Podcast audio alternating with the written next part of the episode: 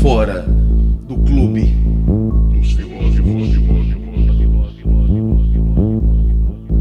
E não ficou famoso, entre outras razões, porque é, existe dois tipos de pensador: os alinhados com a história oficial da filosofia, que tem na esteira de Platão, Aristóteles, Tomás de Aquino, Agostinho, Descartes, Kant, e Hegel. a, o eixo oficial. Os outros costumavam ter seus escritos queimados. E Antífon é o. Ele não resistiu à incompreensão dos seus contemporâneos. Antífon é, nos propunha atomista e materialista que era que tudo que existe é constituído por átomos. Os átomos não estão parados, mas circulam. E se circulam, circulam por onde ainda não há átomos. E portanto, além de átomos, há vazio. Vazio por onde circulam os átomos. Você está muito de acordo que isso valha para a árvore, para o poste, para cadeira e para mesa.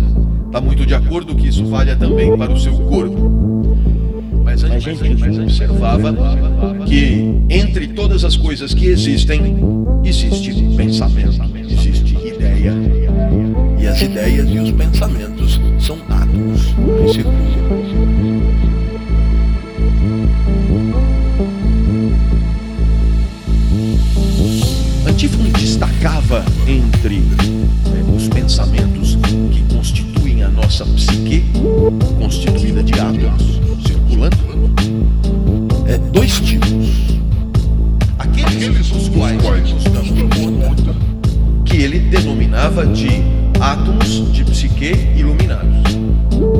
Aqueles dos quais não nos damos conta, em número muito maior.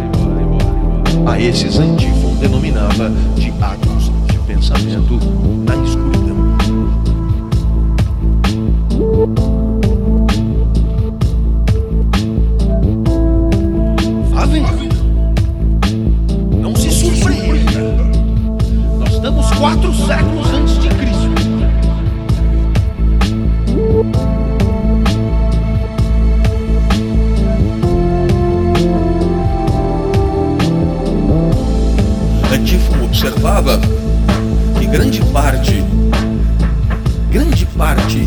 Das nossas tormentas pessoais, individuais, advém da nossa impossibilidade de jogar luz a grande parte daquilo que pensamos.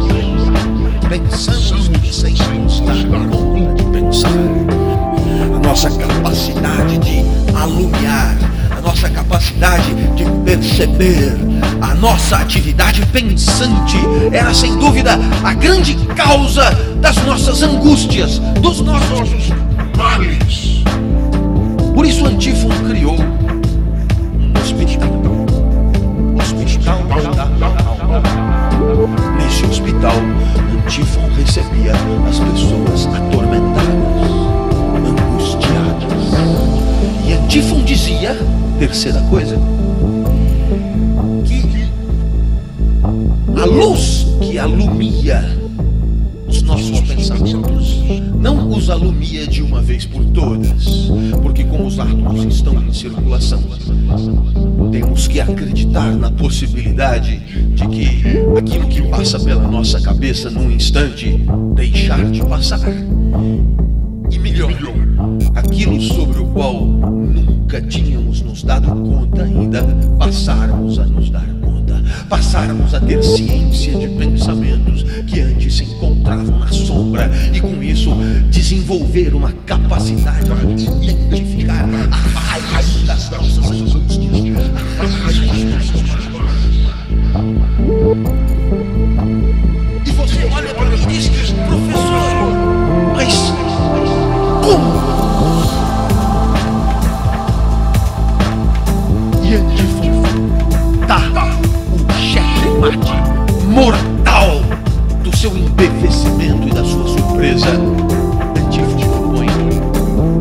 fazemos com que o nosso pensamento seja iluminado, investigando assim a genealogia das nossas angústias quando falamos sobre a própria vida.